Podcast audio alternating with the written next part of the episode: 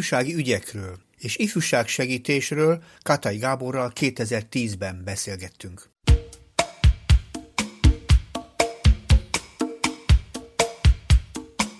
Hát mit lehet róla tudni, hogy a hallgató el tudjon téged képzelni? Hűha fizikailag? Vagy ha, azt, amit csináltam Hogy eddig? mutatod be magad, az rátad múlik. Hát, ha a Kapucs ifjúság segítő műsorban vagyunk, akkor nyilván az ifjúsági profilomat mutatnám be első körben. Ami talán onnan indult, vagy onnan érdemes erről beszélni, hogy én diák önkormányzatos voltam, aztán hallgatói önkormányzatos, aztán hallgatói szolgáltatás. Ez a híres hőok? Hát akkor még Hökosz volt. Hökosz volt. De az már az országos szervezet, a helyi szint az a hallgatói önkormányzat volt. Ez Te ott státuszod is volt? Én ott elnök is voltam, aztán egyetemi tanácstag is voltam, mindenféle voltam, de ez a, a helyi szinten, az országos szinten pedig alelnök voltam, és két utcára innen laktam az albérletben. Tehát azért Tökéletes. olyan haza, hazajövés érzés volt. Itt uh-huh. a mhm. Skultéti Tamással laktunk itt az albérletben.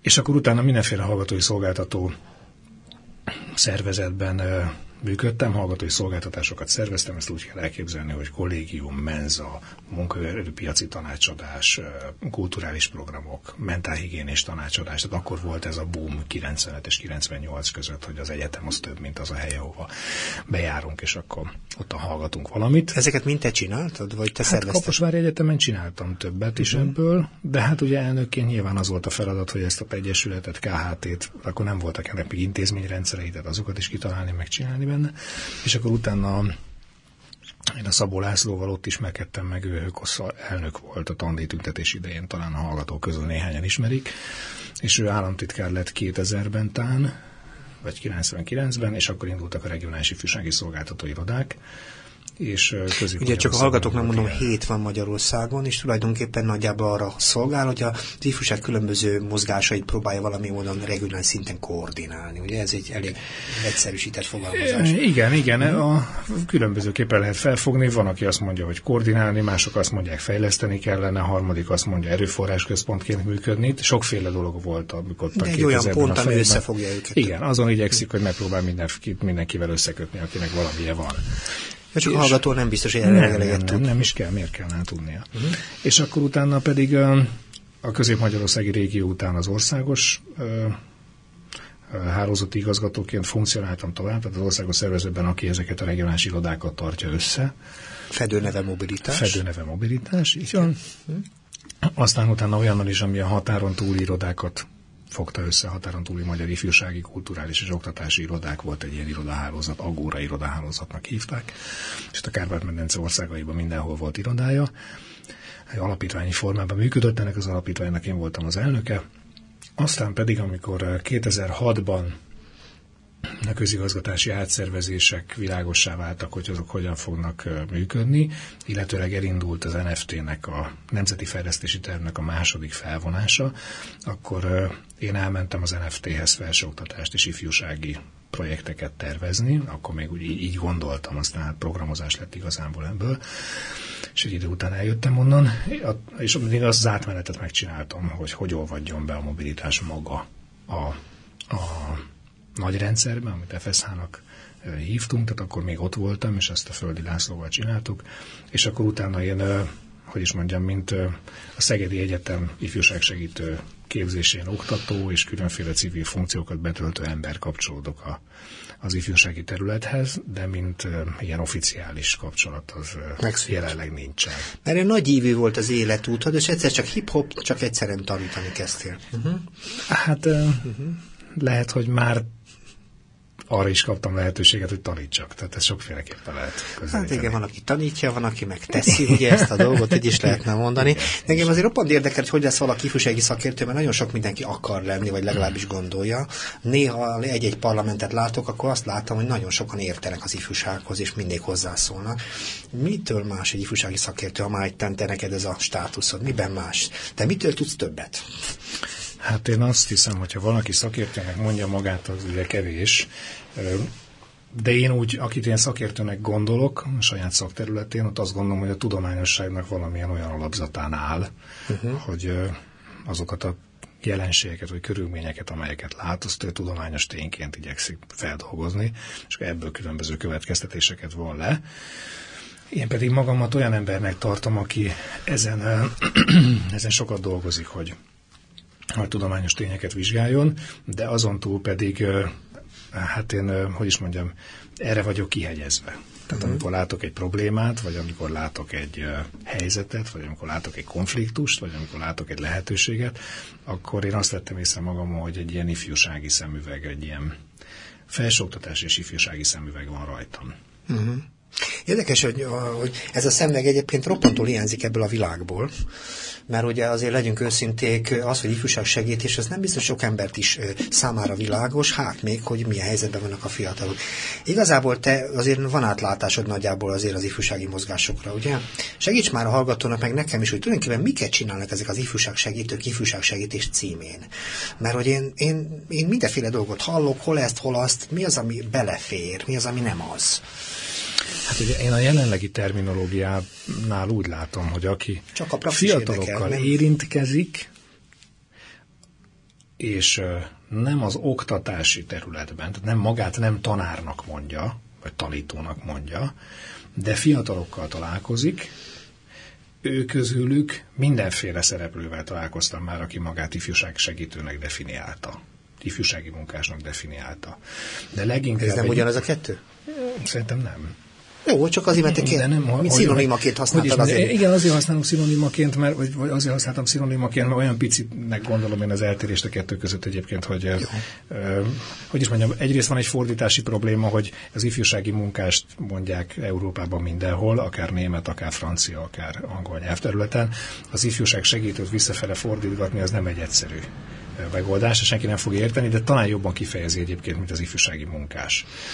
Szóval visszatérve, van egy másik... Miket csinálunk segítés címén, ugye ezt kérdezem. Ez volt, igen, igen, hogy van egy másik, van egy másik megközelítésem is, az a maradék elvű, mint ahogy az ifjúsági források is maradék elvűen kerülnek mindig allokálásra itt a mi földrajzi koordinátánkon hogy aki nem oktatás, fiatalokkal foglalkozik, de nem oktatási szakember, nem kulturális szakember, nem szociális szakember, nem családsegítő, nem, nem tudom, ezek mind nem, na akkor az biztos ifjúság segítő.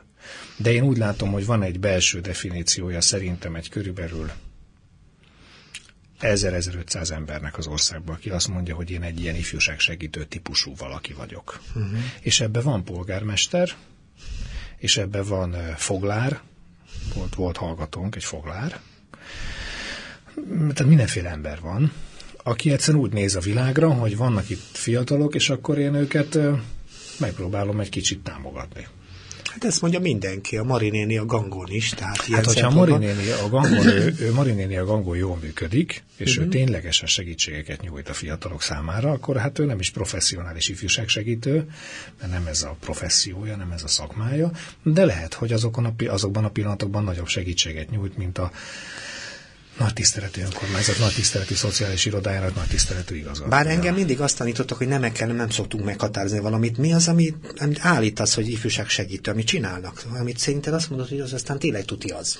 Hát én úgy gondolom, hogy először tisztázni kell azt, hogy a, mi az ifjúsági munka, vagy mi annak a célja, és aki annak a megvalósulását segíti, az szerintem ifjúság segítő. Én igen, csak a hallgatónak segítsük, mert ugye nagyon nem tudja, mm-hmm. hogy mi ez az egész. Igen, igen. Mm-hmm. Én két, két dolgot szeretnék ezzel mm-hmm. kapcsolatban. Ugye ut- nagyon sok hallgatónak lehet arról képe, hogy mit csinált a KISZ meg az úttörő mozgalom. Aki ezt szervezte, az abban a világban ifjúság segítő volt. Uh-huh. Nagyon soknak lehet képe, hogy mit csinált a cserkészrendszer, sokkal kevesebbnek, bocsánat, sokkal kevesebb hallgatónak lehet képe arról, hogy fénykorában mit, hogyan működött a cserkészrendszer, aki abban működött, az abban az időben volt ifjúság segítő. Azaz, az adott társadalmi körülmények között igyekezett lefordítani a világ nyelvét a fiatalok számára, és a fiatalokat abban a társadalmi környezetben szocializálni. Ez egyik lehetséges megközelítés.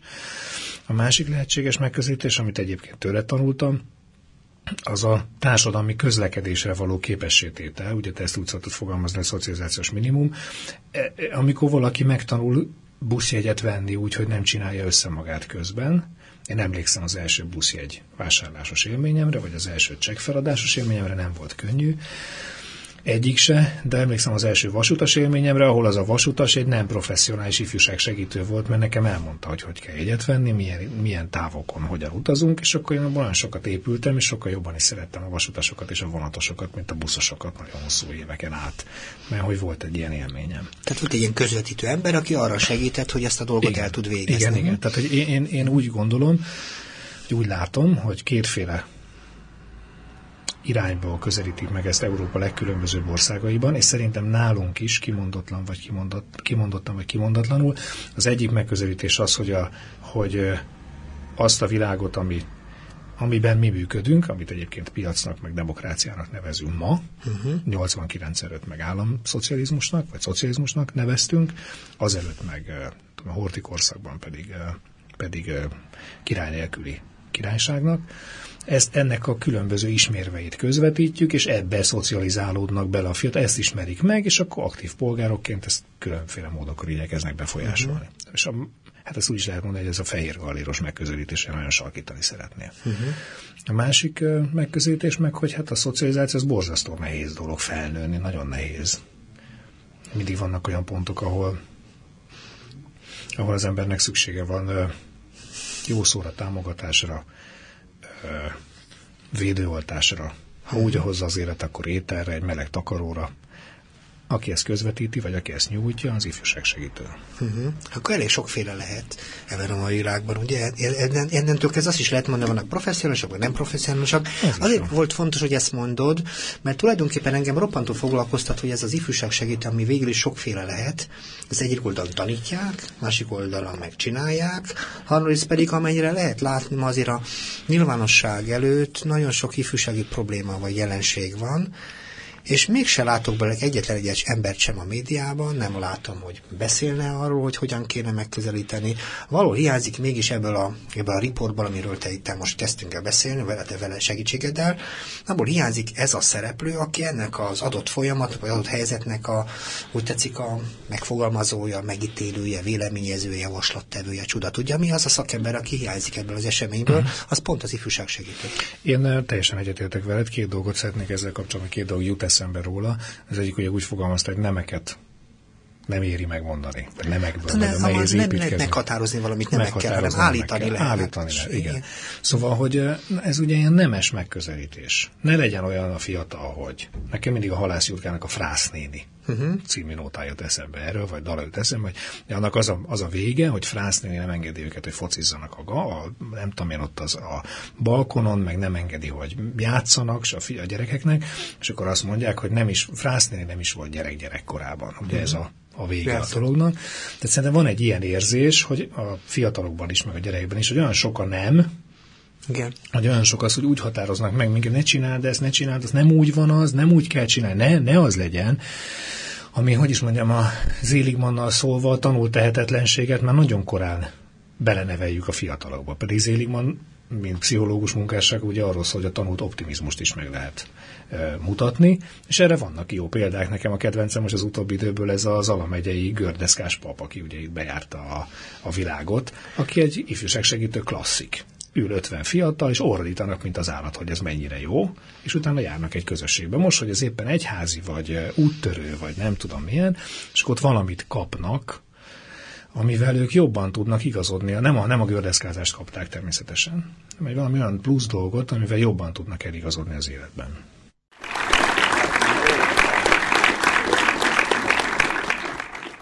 Kapocs Ifjúság Segítő Magazin 414. adásban, adásában Kátai Gábor a ifjúsági szakértővel beszélgetünk. Az ifjúság segítésről legelőször is, leginkább arról azt próbáltuk összerakni, hogy miből áll az ifjúság segítés ma a gyakorlatban, mert ugye nagyon sokan nem is tudják, hogy sokféle módon segítik a fiatalokat, mellé állnak, segítik, közvetítik, és ilyen módon olyan feladatot végeznek, amire nagyon nagy szükség lehet, mert nagyon nehéz felnőtté válni, mondtad az előbb is. És tulajdonképpen a beszélgetés vége felé azt próbáltam egy kicsit feszegetni, jó, jó, vannak ilyen emberek, de valahogy nem lehet őket látni a médiában, miközben a fiatalok a negatív hírek főszereplői váltak az elmúlt időben. Valahogy azt érzékelem, hogy a világ esetlenül fogadja az maga ifjúságát, és az a szakember, aki végül is a gyerekek mellett van, ugye dolgozik itt ott, ott próbáltad valami módon körüljárni, az valahol ebben a dologban nem segítenek a világnak, és marad az ifjúság a jelenségek szintjén, rosszul érthetően, erőszakosnak beállítva, ugyanakkor nehezen tud érvényesülni. Mi itt a baj? Miről van szó igazából? Hát azért nehéz a kérdés, de szerintem arról van Szakembernek szó... nehéz kérdés jár. arról van szó, hogy, a, hogy uh, Ulrich Beck használja azt a fogalmat, hogy világkockázat társadalom. Azt jelenti, hogy olyan sok kockázat, hogy felgyülemlettek, egymásra torlódtak nagyon sokféle kockázatok itt a, a 21. század elején, 20. század végén vezeti be ezt a fogalmat, aztán a 21. század elején kezdi el most már nagyon intenzíven használni, de nem csak a fiatalokra, hanem általában kockázat. Nagyon sok lehetőséget tartogat a világ, és nagyon sok kockázatot is tartogat. Mondja Jó, de ezt a kockázatot választjuk, vagy kapjuk? Egy csomó kockázatot kapunk, és uh-huh. egy csomó kockázatot választunk egyébként, mert hogy vagy nem tudunk megoldani egy élethelyzetet, és akkor elmenekülünk belőle, vagy próbáljuk megoldani, és, és ügyetlenek vagyunk benne, és akkor miatt lépnek fel különböző kockázatok. Hát ez egyik, és mi egy ilyen különösen kockázatos helyen ö, vagyunk most, mert itt is nagyon sok minden közép-kelet-európában. Miben állnak tornul. ezek a kockázatok, mert azért Szes, Nekem volt egy olyan élményem, van egy francia barátom, aki látta a televízióban, amikor nagy, nagy rendőr csapkodás volt, és akkor fölhívott telefonon, hogy én jól vagyok-e, mert biztos ott vagyok. Ugye ebből indult ő ki, kérdeztem, hogy melyik oldalon persze, és mondta, hogy de miért nem futottak el ezek az emberek, amikor a, rendőrök jeleztek. Hát az és a logikus mondta, egyébként, hogy az ember erősebb el, elfú. És kérdeztem, hogy miért, hogy, mert hát ugye Franciaországban nagyon sok ilyen esemény van, amikor ott megjelennek. Hát ugye az ember kinyitja a tévét, és azt látja, hogy fölborogatják, felgyújtják, mindenféle csinálnak. És akkor azt mondta, hogy de hát, hát nyilván a rendőrök fütyültek valamit, vagy nem tudom mi. És kérdeztem, hogy mit fütyültek. Hát azt mondja, vele úgy volt, hogy amikor én szakszervezeti tüntetésen éppen az apjának a nem tudom mit akarták fölemelni, vagy levinni, vagy valamit csinálni, és ő még gyerek volt, akkor az apja mondta, amikor elhangzott a nem tudom milyen fügy szó, hogy most rohanunk kisfiam. Uh-huh. Mert akkor utána lehet tudni, hogy ott lehet maradni, csak az is egy választás, hogy ez egy kockázatos választás. Tehát ő mondjuk 12 évesen tudta azt a rendőrszignált, meg azt a helyzetet, hogy mikor kell elmenni. Na most én ezt nem tudtam megtanulni az apámtól, mert nem volt ilyen helyzet. Uh-huh. És az a generáció, aki utánam jön, az meg aztán végképp nem tudott mit és kitől tanulni, mert hogy a mi koordinátánkon az történt, hogy hát itt volt az elmúlt húsz év, amikor nagyon sok mindenkinek nagyon sok mindennel kell foglalkozni, nagyon sok ember nem tud foglalkozni saját magával, ezért nagyon sok konfliktus és megoldatlan dolog egymásra torlódott, és ez mindig a leggyengébben csattan. Aki lehet egy nő, egy gyerek, egy fiatal, bárki lehet. Amit még akartam mondani a a különböző szerepekhez. Ugye, hogy azt mondjuk, hogy, hogy sokat használják az oktatási alrendszerben is, talán ismerősebb a hallgatók számára is, hogy szocializációs terek vannak. Az első a család. Én inkább rendszereknek használnám. Azért használnám rendszernek, mert a rendszernek vannak értékei, szabályai és normái. Jó, használjuk rendszer, vagy használjuk rendszerként, jó? Mert ez egy szuverén rendszer, és Igen. akkor a leg, a, hogy is mondjam, a, a legközvetlenebb, vagy a uh-huh. elsődlegesnek szoktak fogalmazni, ez a család. A másodlagos ott indul a szocializáció. És a másodlagosnak mondják, hogy iskola. Ugye ezt hallották nagyon sokan. És a földje ki, ez a két, de ez a két fő közeg van. Nem tudom. Én most már régóta ezen sokat vivódom. Két jól ismert, vagy népszerű, vagy úgy tetszik igazából, sok feladatot, hogy tetszik magára vállaló, ugyanak ezt a feladatot bocsánat, elvégezni nem csak tudó azt, Csak azt akartam mondani, szó. hogy ennek a szereplői ismertek. A Igen. családnak ismertek a szereplői, és hogyha valami nem működik a családban, akkor arra is van ismert szereplőnk, az a család segítő. Ha nem tudom, jön a nővér, mert ismerősek azok a szakmák, amik egy család működésénél fölmerülhetnek, hogy a társadalom milyen szakmákat, milyen szakmai segítség, milyen intézményes formákat nyújt uh-huh. egy család számára. Az iskolában szintén ismerősek, mert ott van tanár, igazgató, nem tudom. Az, hogy szabadidőszervező, meg iskolapszichológus, meg én nem tudom mi, ezek ilyen új, ezek ilyen újdonatújan jövő valamik mhm. iskola rendőre. Ugye lehet valaki úgy az iskola rendőr, hogy ki van függesztve a képes, föl lehet hívni, hogyha, vala, hogyha drogdillert fognak a gyerekek, vagy nem tudom, meg lehet úgy valaki az iskola rendőr, hogy tényleg az iskola rendőre, és egyébként ottan párbeszédben van a fiatalokkal, és ő éppen egy ifjúságsegítő. Na most ezen kívül van egy harmadlagos szocializációs közeg, az, amiben élünk, azok az informális kapcsolatok a fiatalok számára is. Szerintem ugyanaz, mondani. de mindegy, figyelj, igen, igen figyelj. No, de az, amikor nincsen a 45 perc, meg nem vagy bent az intézményben, nincs bent a fiatal az intézményben, uh-huh hanem mindenféle más helyeken van. Na ott, ott, ott ugye megint különböző szakmák vannak, van utcai szociális munkás, van kulturális szakember, van edző, vannak uh-huh. mindenféle ilyen szereplők, és hát van egy negyedik, ötödik, az a egyébként most már nagyon intenzíven működő média és a piac maga, tehát a kommercializálódott világ, uh-huh. ahol a vásárlással veszek részt, vagy a jegyvétellel veszek részt az együttműködésben. Na és ezekben a rendszerekben, leginkább a harmadikban, amikor nem iskolában és nem családban vagyunk, ott lehet ifjúság segítőkkel találkozni. Tehát az a terület, Hát ez az én bajom, hogy én szerintem meg nem. Na.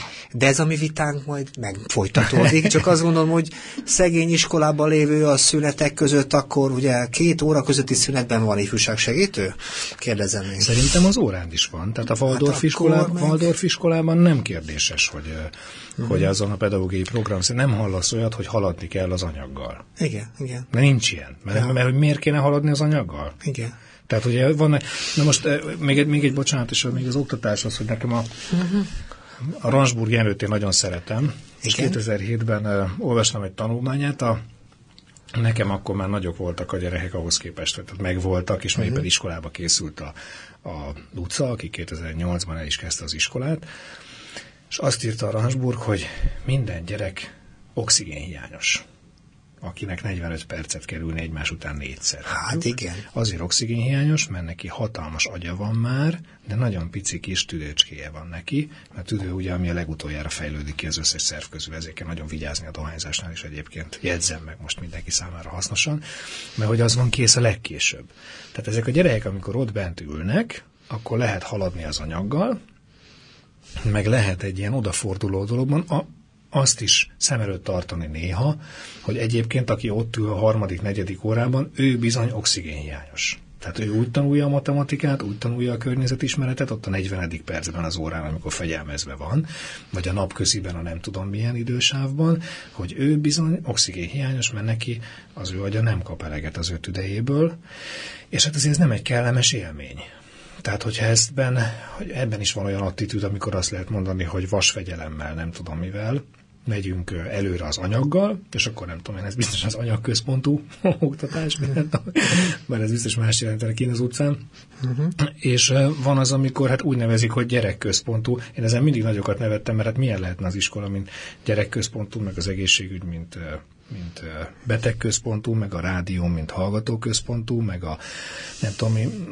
Igen, csak tudod, azt próbáljuk összeszedni, hogy hol a kockázat. Ugye azt mondtad, hogy egy kockázatviselős és kockázatvállaló uh-huh. időszakban élünk, uh-huh. és mondasz egy csomó szocializációs rendszert, ami én szerintem egyenrangúak, és a felnőtté válás sem szól másról, mint ezekben mindegyikben meg kell látogatnunk azokat a terepeket ahhoz, hogy megtanuljunk dolgokat. Nem is említettél például ilyen fontos elemet, és az is egy érdekes kérdés, hogy maga a foglalkoztatás munkaerőpiacról szolgáló tanulási folyamatok közegét nem is emlégeti egyébként az ifjúság segítő, ugyanakkor a munkaerőpiac az egyik legproblematikusabb része az ifjúság ügyének, de minden terepen tanulnunk kell hát ahhoz, hogy felnőttek legyünk, ugye? Azért nem legeti. Az európai, az európai az ugye azt mondja, hogy az európai papír, vagy ha van ilyen, hogy európai megközelítés nyilván nincsen, akkor ő azt mondja, hogy képzés, egészségügy, munkaerőpiac. Tehát, hogy ebből a háromból kell kiindulni, azért képzés, hogy, hogy értsed, hogy milyen fene történik körülötted, és mindig képez magad, mert uh-huh. változik. Azért egészségügy, mert az egészséggel is gazdálkodni kell ahhoz, hogy hogy te működni tudjál, lásd oxigénhiány vagy. Uh-huh. 80 éves is leszel, és akkor, ha jól gazdálkodtál az egészségeddel, akkor tudsz foglalkozni az unokáiddal, hogyha nem, akkor nem. A munkaerőpiac meg azért, mert az a, az a legkockázatosabb rész. Az ifjúsági munkanélküliség az mindenhol nagyon magas az Unióban. Értem én a dolgot, csak mondjuk itt ott vagyunk, hogy a legelején is, hogy mi itt a baj. Ez a baj, hogy nincs munka. Én próbálok hát, ilyen didaktikus lenni. Ugye a baj, a baj az, tehát hogy, hogy is mondjam, a társadalom összes problémájára, a, vagy bármilyen problémájának a megoldására én nem vállalkoznék, hanem azt, de mindjárt egyébként konkrétan is válaszol a kérdésre. Tudom, mert a jelenség és ami De ugye arról van szó, igen, hogy, hogy, hogyha van Magyarországon egy kitűzött ideál, hogy e felé megyünk, akkor az ifjúság segítő A közvetíti ezt az ideált, és ebbe von be fiatalokat, hogy ezek, ezt javítsák, vagy kritizálják, ehhez hozzátegyenek. B, aki a, nyilván a szocializáció alatt fellépő konfliktusokban, azokat meg segít vagy megoldani, de inkább kezelni azoknak a hatását, vagy a társas együttműködésekhez több eszközt nyújtani. Na most, hogyha ez hogyha ez Ezt a... most nehezen értettem. Uh-huh. Tehát, hogy, a, hogy az elejénről, vagy az előbb a szünet előtt, a remek zene volt az előtt, arról beszéltünk, társas zene, hogy két fő felfogása van, hogy mit csinál egy ifjúság segítő. Igen. Ugye egyrészt a társadalmi berendezkedés kritikhez való kritikus hozzáállás és annak a fejlesztésére való törekvés, ez uh-huh. egyik szerepe, hogy ezt csinálja. A másik pedig hát ez a szocializációs minimumoknak a megtanulása, vagy társadalmi közlekedés megtanulása.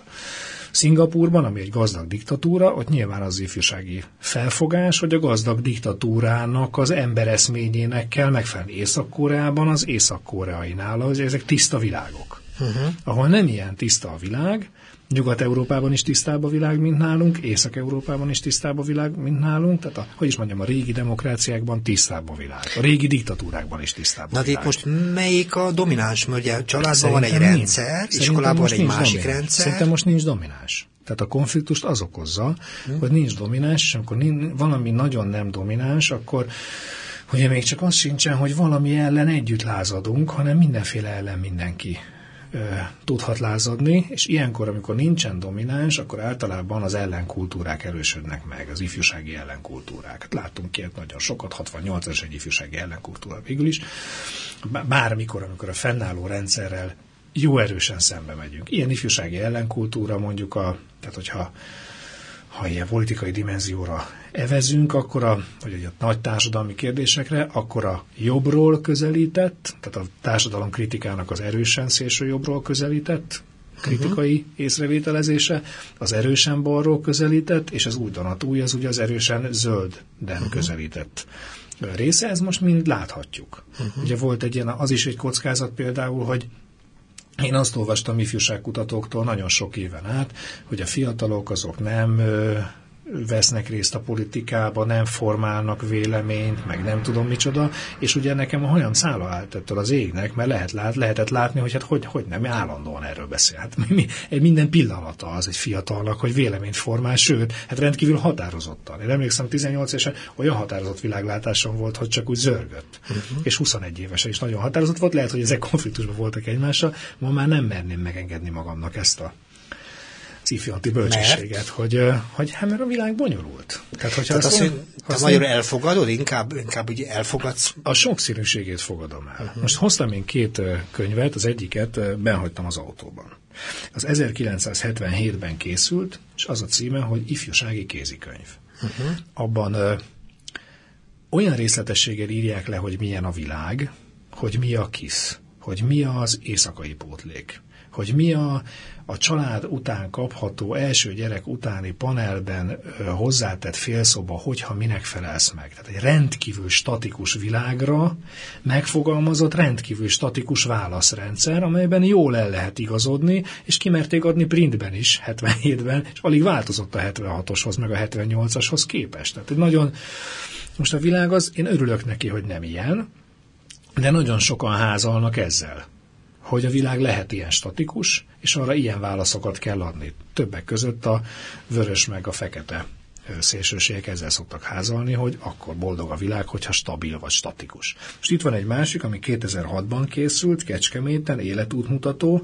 Ez nagyon, nagyon szeretem ezt a, a kiadványt, mert az irodavezetőnek a saját rajzai díszítik. És Hallgatóknak mondom, egy kicsi füzetet lapoz a Gábor. Egy kicsi füzetet, színes, színes füzetet lapozgatok, de hogyha lenne egy laptopom, akkor most neteznék a, a helpi.hu-n, és ott nézném, mert ott is minden rajta van. És ebben mi a más ebben, ebben a füzetben? Ebben az a más, egyrészt a tartalom, tehát nyilván a külföldi munka a 77-esben nem szerepelhetett, ebben meg igen.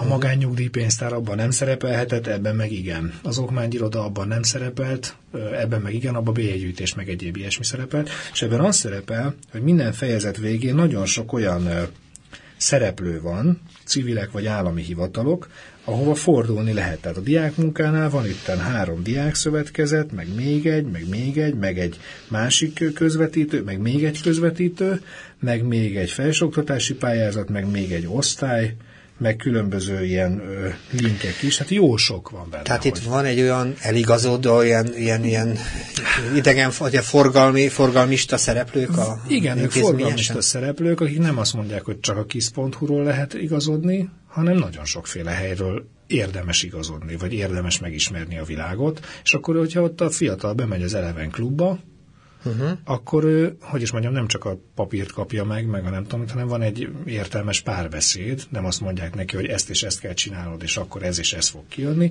azt kérdezik meg, hogy mit szeretnél. Tehát azt mondod, rendjén való a mai világban az, hogyha a gyerekek sok-sok nehéz felszólítás, vagy fiatalok felszólításban vannak, akkor kaphassanak egy-két helyen eligazodást, hogy tudjanak jól dönteni, hogy jól Szerint, tudjanak tájékozni. Szerintem igen. Erről beszélsz. Szerintem ha? igen. igen. És ez csomó nehézséget vet fel. Tehát látszik, hogy például a, a nekem a, az egyik legtanulságosabb az, a, az az oktatói felmérés, tanárfelmérés, amit Jancsák Csaba barátom csinál Szegeden, ahol megkérdezi, hogy milyen szerepeket gondol magáénak egy tanár működés közben. Igen. És hát ugye nem, nem azt mondja, hogy ő tanít, hanem azt mondja, hogy bíró vagyok, tanár is vagyok természetesen, tudós vagyok, állatidomár vagyok, uh-huh. tehát hogy miket, milyen szerepeim vannak. És amikor azt mondja a magyar társadalom, hogy majd az iskola megoldja, akkor ugye erre a tanárra rak egy újabb szerepet, aki pedig nyilván ordít már, hogy én rendet akarok, eszközöket akarok, uh-huh. mindenfélét akarok, és ezek az és nem csak a magyar tanár ordít, mármint, hogy nem a matek, meg a magyar, meg az orosz, hanem nem csak a magyarországi tanár uh-huh. kiállt segítségért, hanem a német is, meg a svéd is, meg az új-zélandi is, meg a szlovák is, meg az orosz is. Hmm. Mert? Hát mert nem, mert az osztályterem lehet olyan, mint száz évvel ezelőtt, de a világ már nem olyan.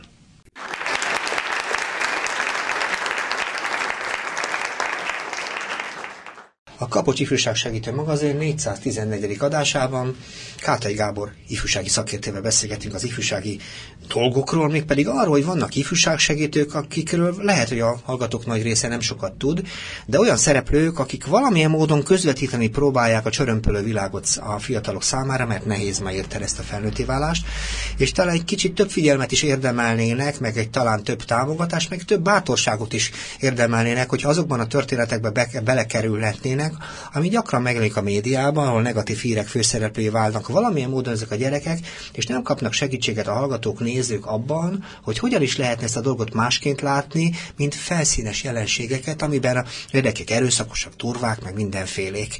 És mindenféle kockázatokról beszéltünk az elmúlt uh-huh. időszakban, pontosan azért, mert valahogy ennek a mai világnak, mondja Gábor, nagyon magas a kockázati terhe, így is lehetne fogalmazni, valamit választunk, valamibe belekeveredünk, és a kockázatviselésre meg nem igazán készülünk rendesen fel, és a gyerekeknek is ez a története, milyen kisnek ez a története.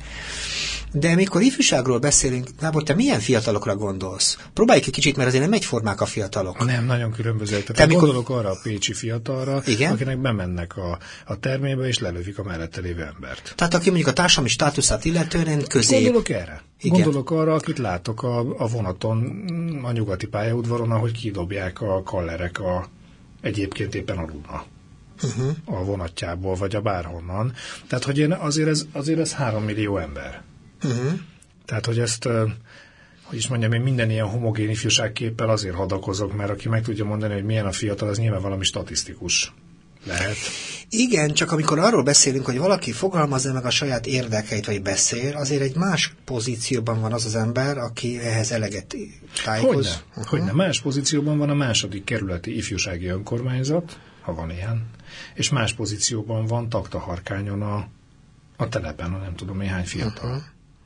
Természetesen, és más, bocsánat, bocsánat, és más pozícióban van a, a felelős családi vállalatok egyesületnek a, a, a fiatal generációja, ami van a világon mindenhol, az is egy ifjúsági csoport, uh-huh. nem tudom én, a Volkswagennek a következő generáció, vagy a L'Orealnak, vagy a Cvaknak, vagy a Kürtnek a következő generációja, és másképp mondja el a magyarosbányai falusi fiatal. Ez így van, de ezek másfélék. Mindegyiknek egy fontos célja van, hogy találjon egy sikeres felnőtt szerepet, ugye ebben az értelemben, és hogyan tudunk ebben a dologban partnerei lenni ennek, ennek a tizenéves nemzedéknek. Nekem néha az az érzésem, az elmúlt húsz év egyik nagy vesztesége, hogy az a lépéssor töredezett meg, ami arról szólt, hogy valaki valamilyen utat bejárva elérhessen egy tisztes egzisztenciát. Uh-huh. Vagy rosszul látom?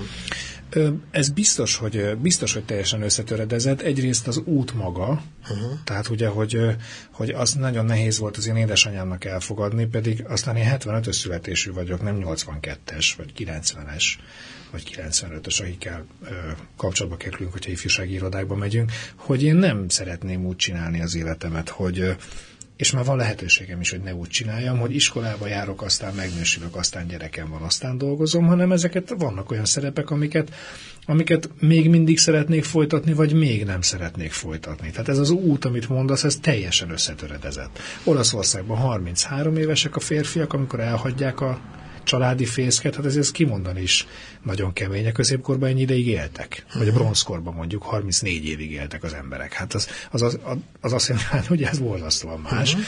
Míg mondjuk Svédországban 16 és fél éves zártlag életkor. A svéd fiatalok ottan úgy működik a világ, hogy ott nagyon erős önállóságra nevelik, átlagosan 16 és fél évesen már nincsenek otthon. Meg kollégiumban vannak albérletben mindenhol, míg az olaszoknál meg 33. És érdekes, hogy Ausztriában például 16 éves korban már lehet szavazni. Tehát egy egészen, Igen. tehát viszonylag hamar megkapják a felnőttséggel együtt járó igazi nagy fontos társadalmi szerepet, a szavazás jogát és lehetőségét. Hát igen, tehát ez is egy nagyon érdekes kérdés. Ezt én csináltam egyszer, amikor mobilitásos voltam, egy ilyen összehasonlítás nyolc országot, hogy mikor lehet robogóval menni, nagy motorral menni, mikor lehet házasodni, mikor lehet szavazni. Tehát, hogy mik azok a, melyek azok az administratív életkori lehatárolások, amikor az a konszenzus, hogy most már te felelsz magadért azon a szinten, hogy megteheted azt, hogy. De ennyire különbözők a fiúk, a fiatalok, akkor lehet ilyen vonalat húzni? Hát ugye a jog vonalakat húz. Uh-huh. 14 éves korig ilyen vagy, 14 éves korod fölött olyan vagy. És az ifjúság segítés húz ezért vonalat? 18, hát ugye szerintem a leg, hogy is mondjam, az én számomra ifjúsági szempontból legelgondolkodtatóbb bírósági ítélet az utóbbi időben, hogy amikor ezek a kaposvári fiatalok kivégezték az egyik társukat. Igen. Igen, agyonverték, majd megfojtották. És uh, elítélték ezeket a fiúkat, majd a bíróság polgári uh, kártérítést nyújtott be a fiú családjának ügyvédje, és az elkövetők szüleit uh-huh. ítélte a bíróság 4-4 millió forint kártérítésre, mert azt mondta a bíróság, hogy nem töltötték be a szülői szerepeket megfelelően, azaz nem nevelték jól a gyereküket. Most ez, és ez egy nagyon veszélyes víz, Így. mert az egyik az, hogy a 18 éves fél évesen már ez már nem játszik, de 17 és fél évesen igen, Illetőleg hát az államberendezkedés, amiben mi vagyunk, az végig is abból indul ki, hogy magadért felelsz. És hogy ennek hol van a határa, és mikor? Hogyha gázolok, akkor is így van? Vagy hogyha rosszat teszek, vagy jót teszek a társadalmi normák szerint. Akkor... Érdekes, amit mondasz, mert a döntés mögött van-e olyan fajta kötelezettségsor, amit elmulasztott esetleg a szülő? Hát ez ezt, ezt, mondja, ezt mondja a bírósági határozat, hogy nem uh-huh. nevelte jól, azaz a jognyelvéről, a, a, a cselekvés nyelvére fordítva egy csomó olyan mindent, nem, olyan dolgokat nem tett meg, amit meg kellett volna tennie. És valószínűleg egyébként a bírónak ebbe igaza van, csak az a kérdés, hogy ez kifelel. És ezen kívül még kinek kellett volna megtennie a mhm. tanárnak, az iskolaigazgatónak, a szomszédnéninek, lent a játszótéren a szomszédapukának. Uh-huh. Tehát, hogy ez, hogy is mondjam, de ez csak azért érdekes, mert arra világít rá, hogy milyen sokféle elvárásunk is van egymással szemben, meg a fiatalokkal szemben, és hogy ezeket hogyan határoljuk le ilyen életkori, vagy bármilyen más szerepnél.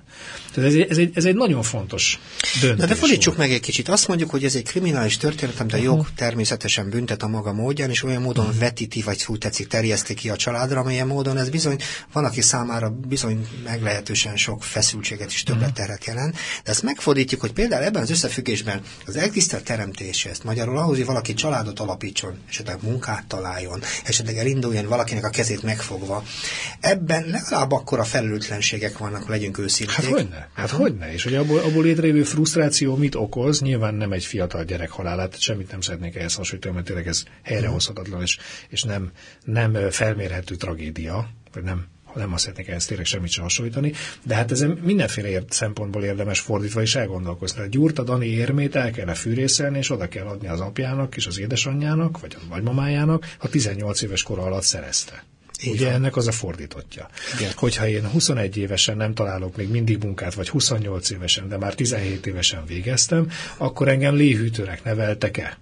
Tehát, hogy, hogy is mondjam, egy, egy csomó olyan kérdést vett fel, ami ami ifjúság segítők és fiatalok számára kitölti a napi gondolkodást. Lehet, hogy valakinek zaphegyezésnek tűnik, de egy fiatal számára, én emlékszem, 12 évesen, 13 évesen a történelem teremben arról filozofált, arról gondolkoztunk, mi történik, ha ledobják az atombombát. És ez hosszú napokat tett ki a mi életünkben. Menjünk vissza ehhez a kriminális történethez. Mit mondanál te ifjúság szakért, ifjúsági szakértő egy ilyen helyzetben? Hogy itt mi a teendő? Hogy kéne ezt az egészet másként felfogni, mint ilyen nem ilyen projektív megközelítésben, ahol kivetítjük, áttesszük a felelősséget, ilyen áttételek címén keresjük a bűnbakot, és újhatatlanul ugye rengeteg e, szereplője van ennek a dolognak, meg sem szólítatik. Ugye amire uh-huh. most megyünk, az rendkívül vékony jég, tehát ezt, ez, Tudom. ez, a, ez az, az abszolút ütköző zónája a, a, társad, a különböző társadalmi felfogásoknak. Én azt szeretném kiemelni, hogy az utóbbi időben mit látok. Azt Igen. látom, hogy itt az a bírósági döntés, hogy a, hogy a szülők bűnösök. Azt látom, hogy amikor a pécsi ügy volt, akkor ugye az első ötlet, amit dőlt a médiában mindenhonnan, az az olyan beléptető kapu, ahol van motozó ember, meg biztonsági ember, meg nem tudom mi, és amikor a, amikor a kísértékű lopás történik, akkor egyébként megjegyzem, hogy a, az elszemberi jogi egyezményével szemben is beviszünk valakit és letartóztatunk, vagy hogy, hogy a hatalom megmutatja a fiataloknak, hogy én itt vagyok bizony, és hogy hozzám így és így kell viszonyulni. És nem biztos, hogy ez a legjobb út. Ha ez lenne a legjobb út, akkor ugye nem Mondhatjuk, az egész megelőgezünk egy negatív Igen, én ettől, tartok, én ettől tartok, hogy, a, hogy ha ez, hogyha ez olyan út lenne, ami, ami bizonyítottan segít, akkor ha ínyemre van, ha nem, nem nyűszögnék ellene. De mondom még egyszer, hogy van ez az Éligman nevű szerző, uh-huh. aki, aki azt mondja, hogy a tanult tehetetlenséget nagyon gyorsan el lehet sajátítani, és vihar gyorsan bele lehet nevelni egy korosztályba, hogy te mit tehetsz meg, és mit nem tehetsz meg. És én attól tartok, hogy minden olyan megközelítés, ami azzal kezdődik, hogy nem lehet azt csinálni, hogy tehát a házi rendek, ugye az érdekes a házi rendekben, hogy ez te annyi nem van benne, hogy az, az valami egészen elképesztő. És az nincs benne, hogy mit jutalmazok, vagy mi igen. Ilyen a műfaja. De a, de a, a fiatalok felnőtté válásának támogatása az nem lehet olyan műfajú, mint egy házi rend szerintem, és Zéligman szerint se, aki azt mondja, hogy a tanult optimizmust is lehet uh-huh. művelni, és az egész társadalmi szocializációs rendszert a bölcsödétől lehet úgy felfűzni, hogy az az optimizmust, a tehetséget, azt a pici jót, amit a, nincs olyan rossz ember, ugye, akiben egy pici jót ne lehetne találni, azt a pici jót igyekszik felnagyítani, és akár saját maga előtt példává, példává növelni. Tehát ez egy, én úgy gondolom, hogy ez egy könnyebbik út, amit most a felnőtt társadalom válasz, hogy választ, hogy letudja ezt a dolgot. Nem tudom, hogy van-e más választása. Nem tudom, nem hogy mennyire tudom. frusztrált. Nem tudom, hogy, hogy képes-e 20 évvel a rendszerváltás után az egymásra torlódott kockázatokat egyébként mindenki kezelni. Én, én többet várnék el. Tehát én úgy, úgy hiszem, hogy nagyon pici energiabefektetéssel nagyon sok mindent. De ha azt mondom, ezen. hogy végül is a középkorosztály, ha úgy tetszik, a, jelleg a hétköznap életet működtető uh-huh. generáció egészében ilyen módon negatív és bizalmatlan az utána következő generációval, akkor nagyon nehéz arról beszélni, hogy mi lesz a jövőben. Hát nem értette meg. Ez a választás szerintem világosan bizonyította itt a 2010-ben, hogy nem sikerült megérteni. És ami most fog jönni, az meg még jobban fogja bizonyítani. Uh-huh. Az utána lévő hallgatói önkormányzatok, fiatalok, akik elvileg abban a rendszerben szocializáltak, ami arra volt kitalálva, hogy a, az európai demokrácia modellben ö, nőjön fel egy ember, azt tegye magáévá, majd kritikáit megfogalmazva javítsa. Ezek a ezek az én ismerőseim, vagy akik utánam jöttek, ezek vagy a szélső jobb oldal környékén, látható, ma Vona Gábor maga ökös volt, uh-huh.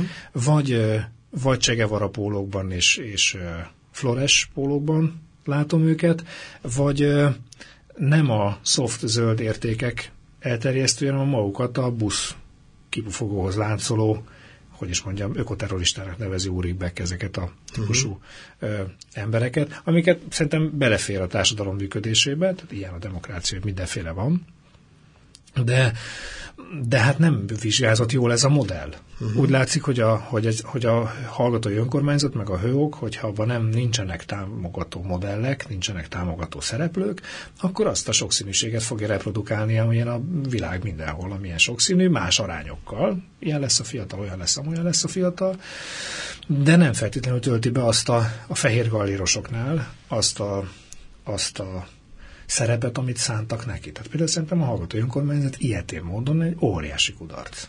Uh-huh. Egy óriási kudarc. Tehát az, hogy egy szocializációs hatalmas kudarc. Már nem az egész intézményrendszer, vagy az Európában mindenhol működik, csak a most az az időszak, amikor, amikor olyan fiatalok jöttek ki tömegszám, akik azt mondták a jelenlegi rendszer, hogy ez semmilyen körülmények között egyetlen intézményében sem elfogadható számunkra. Mert hogyha ilyenek jöttek ki tömegszámok, az azt jelenti, hogy olyan, olyan konfliktusokkal találkoztak, amiben nem volt megoldás az ő életükben, olyan, olyan szereplők, akiknek volt hatalmuk, pénzük, aláírási joguk, alkalmazottjuk, mindenféléjük volt, mégis azt látták, hogy erre nincs megoldás, egész más irányba kell menni. Érdekes mondasz, mert azt mondod mindenféle szempontból, hogy ennek a szocializációs és szociális tanulási folyamatnak csomó negatív mozanata van.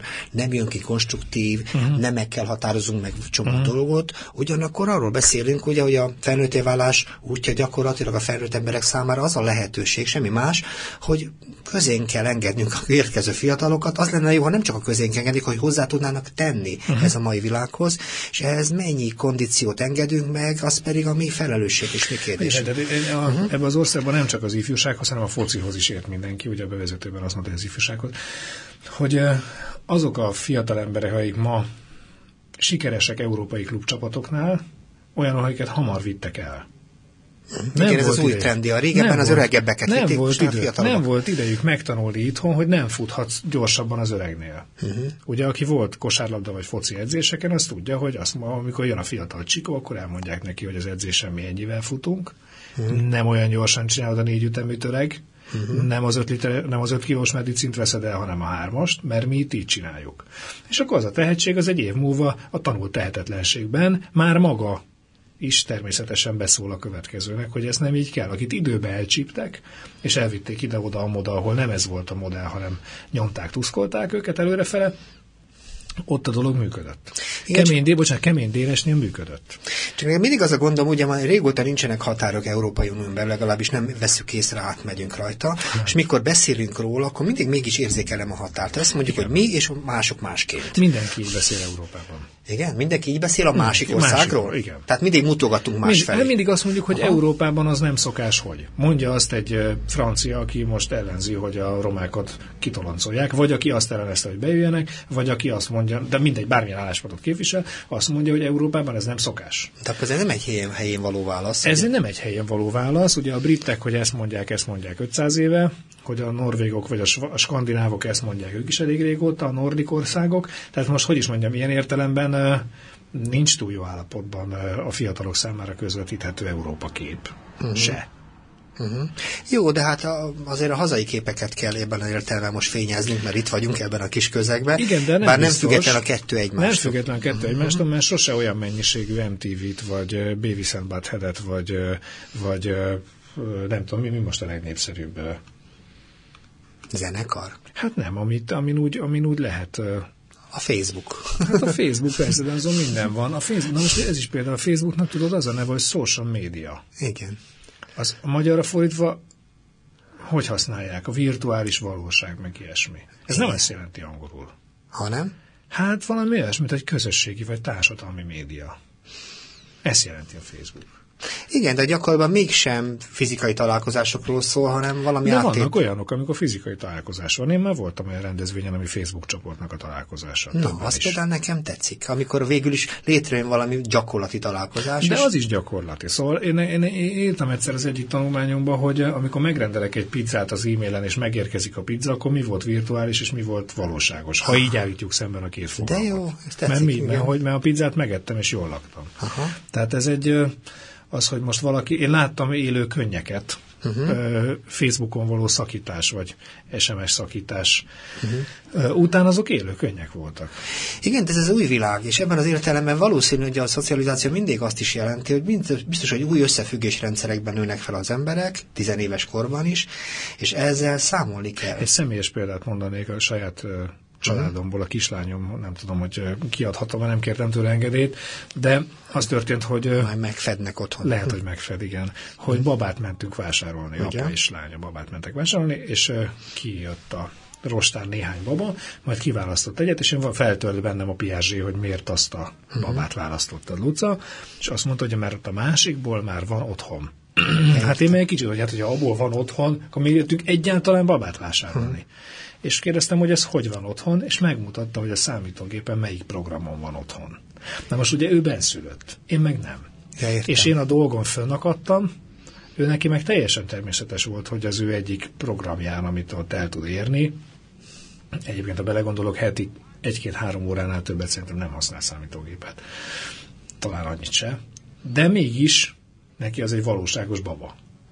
Tehát, hogy is mondjam, ez is egy olyan kockázat, ami egymásra torlódott, hogy most édesfiam miért lógsz azon a neten, míg a japánok 12 évvel ezelőtt már túlestek ezen, mert akkor fiatalok összefogtak és kollektív öngyilkosságokat követtek el. Átesett ezen a sokkon uh-huh. a japán társadalom, és az ottani ifjúságsegítők, meg az ottani rendőrök képzést kaptak arra, hogy honnan jelezhetik azt előre, hogy itt valami tragédia készül, és ottan hogyan mehetnek menteni. Hogyha már a negatív oldaláról beszélünk. A pozitív oldaláról, hogy a tehetségsegítésben milyen eszközrendszer ez. Most muszáj megkockáztatnom, mert ugye a kockázatokról beszélünk, Igen. hogy ezt most abba hagyjuk, miközben nem is fejeztünk be semmit, mert tulajdonképpen csak éppen elkezdtük megcsípkedni azt a témát, ami arról szól, hogy sok-sok jelenség van azért a hétköznapi életben, és a jelenség mögé sajnos az ifjúságsegítőkre nagyobb szükség lenne, hogy bele segítsék a hétköznapi uh-huh. életet, és nem csak ilyen részprofessziók, hanem valóságosak legyenek.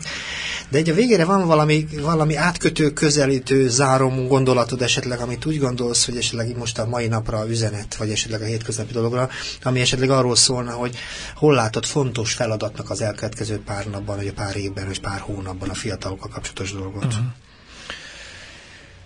Hú, de nagyon nagy lehetőség, hogy innen lehet üzenni. Így van. Én egy, én egy, én egy analógiát, vagy egy, egy hogy is mondjam, egy olyat szeretnék mondani, amiből talán tanulni lehet. A második világháború után nem volt könnyű a helyzet németek és franciák között. Uh-huh. Azok az emberek ott rommá lőtték egymást, ugyanúgy, ahogy nekünk is a konfliktusaink, vagy annak a generációnak megvoltak.